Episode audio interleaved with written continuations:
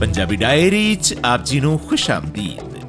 ਅੱਜ ਦੀਆਂ ਹਾਈਲਾਈਟਸ ਦੇਵੇਂਦਰ ਯਾਦਵ ਪੰਜਾਬ ਕਾਂਗਰਸ ਦੇ ਨਵੇਂ ਇੰਚਾਰਜ ਨਿਯੁਕਤ, ਪ੍ਰਿਯੰਕਾ ਗਾਂਧੀ ਦੀ ਥਾਂ ਤੇ ਪਾਂਡੇ ਨੂੰ ਸੌਂਪੀ ਯੂਪੀ ਦੀ ਕਮਾਨ। ਸ਼ਹੀਦੀ ਜੋੜ ਮੇਲ ਦੌਰਾਨ ਮਾਤਮੀ ਬਿਗੁਲ ਵਜਾਉਣ ਦਾ ਪੰਜਾਬ ਸਰਕਾਰ ਦਾ ਫੈਸਲਾ ਸਰਕਾਰ ਨੇ ਵਾਪਸ ਲਿਆ। ਅਕਾਲ ਤਖਤ ਨੇ ਪੰਜਾਬ ਸਰਕਾਰ ਦੇ ਬਿਗੁਲ ਵਜਾਉਣ ਦੇ ਫੈਸਲੇ ਨੂੰ ਸਿੱਖ ਸੰਕਲਪ ਨੂੰ ਠੇਸ ਪਹੁੰਚਾਉਣ ਵਾਲਾ ਕਰਾਰ ਦਿੱਤਾ ਸੀ। ਸੰਯੁਕਤ ਕਿਸਾਨ ਮੋਰਚੇ ਵੱਲੋਂ 26 ਫਰਵਰੀ ਨੂੰ ਦਿੱਲੀ ਚੱਲਣ ਦਾ ਸੱਦਾ। ਦੇਸ਼ ਦੇ ਵੱਖ-ਵੱਖ ਹਿੱਸਿਆਂ 'ਚ ਕਰਵਾਈਆਂ ਜਾਣਗੀਆਂ 15 ਕਿਸਾਨ ਮਹਾ ਪੰਚਾਇਤਾਂ ਉਗਰਾਹਾਂ ਧੜੇ ਵੱਲੋਂ ਪੰਜਾਬ ਸਰਕਾਰ ਨੂੰ ਖੇਤੀ ਨੀਤੀ 21 ਜਨਵਰੀ ਤੱਕ ਐਲਾਨਣ ਦਾ ਅਲਟੀਮੇਟਮ। ਖੇਡ ਮੰਤਰਾਲੇ ਵੱਲੋਂ ਭਾਰਤੀ ਕੁਸ਼ਤੀ ਫੈਡਰੇਸ਼ਨ ਮੁਅੱਤਲ ਤੇ ਪੰਜਾਬ ਅਤੇ ਹਰਿਆਣਾ ਵਿੱਚ ਸੀਤ ਲਹਿਰ ਜਾਰੀ। ਸਾਲ 2024 ਵਿੱਚ ਹੋਣ ਵਾਲੀਆਂ ਲੋਕ ਸਭਾ ਚੋਣਾਂ ਦੇ ਮੱਦੇਨਜ਼ਰ ਕਾਂਗਰਸ ਪਾਰਟੀ ਨੇ ਕਈ ਸੂਬਾ ਇੰਚਾਰਜਾਂ ਨੂੰ ਬਦਲ ਦਿੱਤਾ ਹੈ। ਪਾਰਟੀ ਨੇ ਪੰਜਾਬ ਕਾਂਗਰਸ ਦੇ ਇੰਚਾਰਜ ਹਰੀਸ਼ ਚੌਧਰੀ ਨੂੰ ਹਟਾ ਦਿੱਤਾ ਹੈ ਤੇ ਉਹਨਾਂ ਦੀ ਥਾਂ ਤੇ ਦਿੱਲੀ ਦੇ ਸੀਨੀਅਰ ਕਾਂਗਰਸੀ ਆਗੂ ਦੇਵੇਂਦਰ ਯਾਦਵ ਨੂੰ ਪੰਜਾਬ ਕਾਂਗਰਸ ਦੇ ਇੰਚਾਰਜ ਦੀ ਜ਼ਿੰਮੇਵਾਰੀ ਦਿੱਤੀ ਗਈ ਹੈ। ਇਹ ਹੁਕਮ ਪਾਰਟੀ ਦੇ ਕੌਮੀ ਜਨਰਲ ਸਕੱਤਰ ਕੇਸੀ ਵੇਣੂ ਗੋਪਾਲ ਵੱਲੋਂ ਜਾਰੀ ਕੀਤੇ ਗਏ। ਮਿਲੀ ਜਾਣਕਾਰੀ ਮੁਤਾਬਕ ਦੇਵੇਂਦਰ ਯਾਦਵ ਦਿੱਲੀ ਦੇ ਸੀਨੀਅਰ ਕਾਂਗਰਸੀ ਨੇਤਾ ਹਨ ਜੋ ਕਿ ਪਹਿਲਾਂ ਉੱਤਰਾਖੰਡ ਦੇ ਇੰਚਾਰਜ ਵਜੋਂ ਵੀ ਜ਼ਿੰਮੇਵਾਰੀ ਨਿਭਾ ਰਹੇ ਹਨ। ਕਾਂਗਰਸ ਪਾਰਟੀ ਨੇ ਇਹ ਫੇਰਬਦਲ ਅਜਿਹੇ ਸਮੇਂ ਕੀਤਾ ਹੈ ਜਦੋਂ ਦੇਸ਼ ਵਿੱਚ ਭਾਜਪਾ ਨੂੰ ਰੋਕਣ ਲਈ ਵਿਰੋਧੀ ਪਾਰਟੀਆਂ ਵੱਲੋਂ ਇੰਡੀਆ ਗੱਠਜੋੜ ਤਹਿਤ ਮਿਲ ਕੇ ਕਦਮ ਚੁੱਕੇ ਜਾ ਰਹੇ ਹਨ। ਉਧਰ ਇੰਡੀਆ ਗੱਠਜੋੜ ਸੰਬੰਧੀ ਪੰਜਾਬ ਕਾਂਗਰਸ ਦੇ ਕਈ ਆਗੂ ਆਪ ਨਾਲ ਮਿਲ ਕੇ ਚੋਣਾਂ ਲੜਨ ਦਾ ਵਿਰੋਧ ਕਰ ਰਹੇ ਹਨ। ਇਸ ਤੋਂ ਇਲਾਵਾ ਕੁਝ ਪੰਜਾਬ ਵਿੱਚ ਕਾਂਗਰਸੀ ਆਗੂਆਂ ਵਿਚਕਾਰ ਅੰਦਰੂਨੀ ਮਤਭੇਦ ਵੀ ਚੱਲ ਰਹੇ ਹਨ। ਕਾਂਗਰਸ ਹਾਈਕਮਾਨ ਵੱਲੋਂ ਨਵਾਂ ਸੂਬਾ ਇੰਚਾਰਜ ਲਗਾ ਕੇ ਇਹ ਸਾਰੇ ਮਤਭੇਦ ਦੂਰ ਕਰਨ ਦੀਆਂ ਕੋਸ਼ਿਸ਼ਾਂ ਕੀਤੀਆਂ ਜਾ ਰਹੀਆਂ ਹਨ। ਇਸ ਸਿਲਸਿਲੇ ਤਹਿਤ ਲੋਕ ਸਭਾ ਚੋਣਾਂ ਤੋਂ ਪਹਿਲਾਂ ਕਾਂਗਰਸ ਪਾਰਟੀ ਨੇ ਜਥੇਬੰਦਕ ਢਾਂਚੇ ਵਿੱਚ ਵੱਡਾ ਫੇਰਬਦਲ ਕਰਦਿਆਂ ਪ੍ਰਿਯੰਕਾ ਗਾਂਧੀ ਦੀ ਜਗ੍ਹਾ ਅਵਿਨਾਸ਼ ਪਾਂਡੇ ਨੂੰ ਪਾਰਟੀ ਦੀ ਉੱਤਰ ਪ੍ਰਦੇਸ਼ ਇਕਾਈ ਦਾ ਇੰਚਾਰਜ ਨਿਯੁਕਤ ਕੀਤਾ ਹੈ, ਜਦਕਿ ਸਚਿਨ ਪਾਇਲਟ ਨੂੰ ਜਨਰਲ ਸਕੱਤਰ ਅਤੇ ਛੱਤੀਸਗੜ੍ਹ ਦਾ ਇੰਚਾਰਜ ਬਣਾਇਆ ਗਿਆ ਹੈ। ਪ੍ਰਿਯੰਕਾ ਗਾਂਧੀ ਵਾਡਰਾ ਨੂੰ ਜਨਰਲ ਸਕੱਤਰ ਬਰਕਰਾਰ ਰੱਖਿਆ ਗਿਆ, ਪਰ ਫਿਲਹਾਲ ਉਹਨਾਂ ਨੂੰ ਹੋਰ ਕੋਈ ਜ਼ਿੰਮੇਵਾਰੀ ਨਹੀਂ ਦਿੱਤੀ ਗਈ। ਸੁਖਜਿੰਦਰ ਸਿੰਘ ਰੰਧਾਵਾ, ਰਾਜਸਥਾਨ ਕਾਂਗਰਸ ਦੇ ਇੰਚਾਰਜ ਬਣੇ ਰਹਿਣਗੇ। ਕਾਂਗਰਸ ਪ੍ਰਧਾਨ ਮਲਿਕਾਰਜੁਨ ਖੜਗੇ ਨੇ ਪਾਰਟੀ ਵਿੱਚ ਵੱਡਾ ਫੇਰਬਦਲ ਕਰਦਿਆਂ 12 ਜਨਰਲ ਸਕੱਤਰਾਂ ਅਤੇ 12 ਸੂਬਾ ਇੰਚਾਰਜਾਂ ਦੀ ਨਿਯੁਕਤੀ ਕੀਤੀ ਹੈ। ਇਸ ਦਰਮਿਆਨ ਪੰਜਾਬ ਸਰਕਾਰ ਨੇ ਸ਼੍ਰੋਮਣੀ ਗੁਰਦੁਆਰਾ ਪ੍ਰਬੰਧਕ ਕਮੇਟੀ ਅਤੇ ਹੋਰ ਪੰਥਕ ਜਥੇਬੰਦੀਆਂ ਵੱਲੋਂ ਕੀਤੇ ਵਿਰੋਧ ਮਗਰੋਂ ਸਿੱਖ ਰਵਾਇਤਾਂ ਅਨੁਸਾਰ 27 ਦਸੰਬਰ ਨੂੰ ਛੋਟੇ ਸਾਹਿਬਜ਼ਾਦਿਆਂ ਦੇ ਸ਼ਹੀਦੀ ਜੋੜ ਮੇਲ ਦੌਰਾਨ ਮਾਤਮੀ ਬਿਗਲ ਵਜਾਉਣ ਦਾ ਫੈਸਲਾ ਵਾਪਸ ਲੈ ਲਿਆ ਹੈ।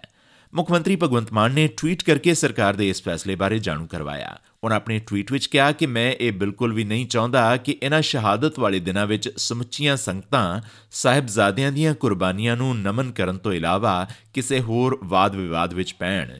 ਇਸੇ ਲਈ ਭਾਵਨਾਵਾਂ ਦੀ ਕਦਰ ਕਰਦੇ ਹੋਏ ਪੰਜਾਬ ਸਰਕਾਰ 27 ਦਸੰਬਰ ਨੂੰ ਸ਼੍ਰੀ ਫਤਿਹਗੜ੍ਹ ਸਾਹਿਬ ਵਿਖੇ ਮਾਤਮੀ ਬਿਗਲ ਵਜਾਉਣ ਦਾ ਫੈਸਲਾ ਵਾਪਸ ਲੈਂਦੀ ਹੈ।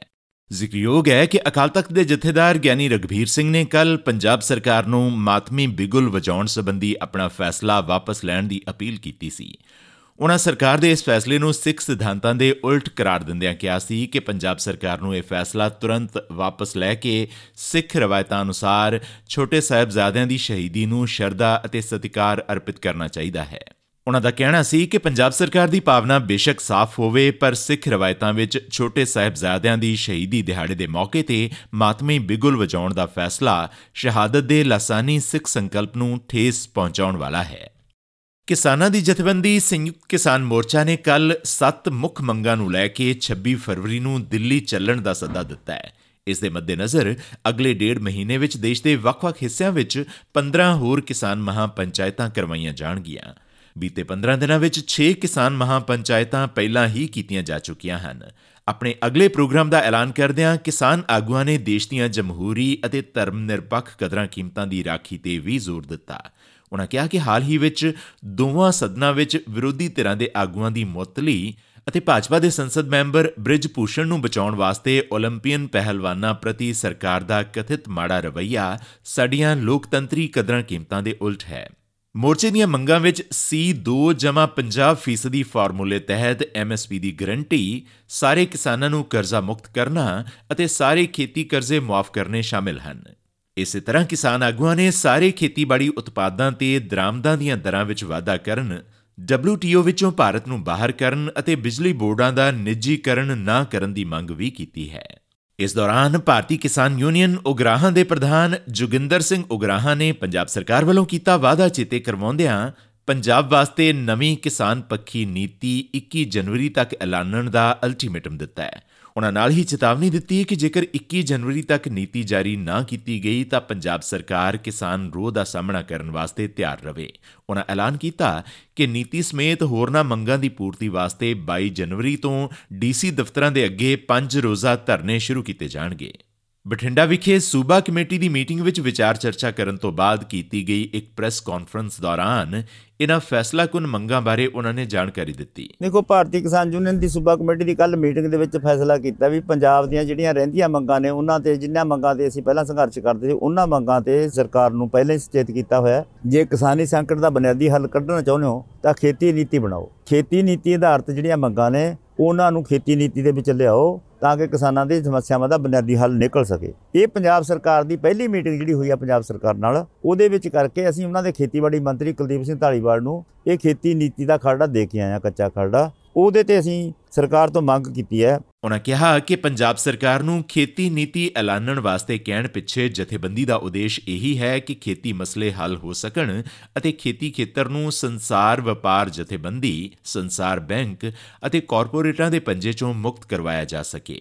ਇਸ ਦਰਮਿਆਨ ਭਾਰਤ ਦੇ ਖੇਡ ਮੰਤਰਾਲੇ ਨੇ ਭਾਰਤੀ ਕੁਸ਼ਤੀ ਫੈਡਰੇਸ਼ਨ ਨੂੰ ਅਗਲੇ ਹੁਕਮਾਂ ਤੱਕ ਮੁਅੱਤਲ ਕਰ ਦਿੱਤਾ ਹੈ, ਕਿਉਂਕਿ ਨਵੀਂ ਚੁਣੀ ਸੰਸਥਾ ਨੇ ਢੁਕਵੀਂ ਪ੍ਰਕਿਰਿਆ ਦਾ ਪਾਲਣ ਨਹੀਂ ਕੀਤਾ ਅਤੇ ਪਹਿਲਵਾਨਾਂ ਨੂੰ ਤਿਆਰੀ ਵਾਸਤੇ ਢੁਕਵਾਂ ਸਮਾਂ ਦਿੱਤੇ ਬਿਨਾਂ ਹੀ ਅੰਡਰ 15 ਅਤੇ ਅੰਡਰ 20 ਕੌਮੀ ਚੈਂਪੀਅਨਸ਼ਿਪ ਕਰਵਾਉਣ ਦਾ ਜਲਦਬਾਜ਼ੀ ਨਾਲ ਐਲਾਨ ਕਰ ਦਿੱਤਾ।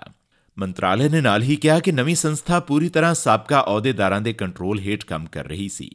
ਖੇਡ ਮੰਤਰਾਲੇ ਨੇ ਭਾਰਤੀ 올림픽 ਐਸੋਸੀਏਸ਼ਨ ਨੂੰ ਪੱਤਰ ਲਿਖ ਕੇ WFI ਦੇ ਮਾਮਲਿਆਂ ਦੇ ਪ੍ਰਧਾਨ ਤੇ ਕੰਟਰੋਲ ਵਾਸਤੇ ਐਡ ਹਾਕ ਕਮੇਟੀ ਬਣਾਉਣ ਦੀ ਅਪੀਲ ਕੀਤੀ ਜ਼ਿਕਰਯੋਗ ਹੈ ਕਿ WFI ਦੀਆਂ ਚੋਣਾਂ 21 ਦਸੰਬਰ ਨੂੰ ਹੋਈਆਂ ਸਨ ਜਿਸ ਵਿੱਚ ਸਾਬਕਾ ਪ੍ਰਧਾਨ ਬ੍ਰਿਜ ਭੂਸ਼ਣ ਸ਼ਰਨ ਸਿੰਘ ਦੇ ਨਜ਼ਦੀਕੀ ਸੰਜੈ ਸਿੰਘ ਅਤੇ ਉਸ ਦੇ ਪੈਨਲ ਨੇ ਵੱਡੇ ਫਰਕ ਨਾਲ ਜਿੱਤ ਦਰਜ ਕੀਤੀ ਸੀ ਖੇਡ ਮੰਤਰਾਲੇ ਦੇ ਇੱਕ ਅਧਿਕਾਰੀ ਨੇ ਦੱਸਿਆ ਹੈ ਕਿ ਨਵੀਂ ਸੰਸਥਾ ਨੇ WFI ਦੇ ਸੰਵਿਧਾਨ ਦਾ ਪਾਲਣ ਨਹੀਂ ਕੀਤਾ ਤੇ ਫੈਡਰੇਸ਼ਨ ਅਗਲੇ ਹੁਕਮਾਂ ਤੱਕ ਮੁਅੱਤਲ ਰਹੇਗੀ।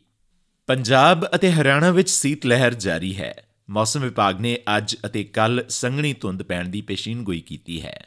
ਅੱਜ ਪੰਜਾਬ ਵਿੱਚ ਬਠਿੰਡਾ ਅਤੇ ਹਰਿਆਣਾ ਵਿੱਚ ਹਿਸਾਰ ਸ਼ਹਿਰ ਸਭ ਤੋਂ ਠੰਡੇ ਰਹੇ। ਇੱਥੇ ਤਾਪਮਾਨ ਆਮ ਨਾਲੋਂ 1 ਤੋਂ 2 ਡਿਗਰੀ ਸੈਲਸੀਅਸ ਘਟ ਰਿਹਾ। ਮੌਸਮ ਵਿਗਿਆਨੀਆਂ ਦਾ ਕਹਿਣਾ ਹੈ ਕਿ ਆਉਣ ਵਾਲੇ ਦਿਨਾਂ ਵਿੱਚ ਦੋਵੇਂ ਸੂਬਿਆਂ ਵਿੱਚ ਘੱਟੋ-ਘੱਟ ਤਾਪਮਾਨ ਵਿੱਚ 2 ਤੋਂ 3 ਡਿਗਰੀ ਸੈਲਸੀਅਸ ਦੀ ਕਮੀ ਦਰਜ ਕੀਤੀ ਜਾਏਗੀ।